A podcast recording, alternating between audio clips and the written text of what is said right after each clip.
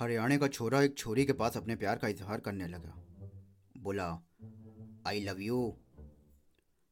छोरी ने बड़ा लरच के बोलेगा, थप्पड़ मारूं के?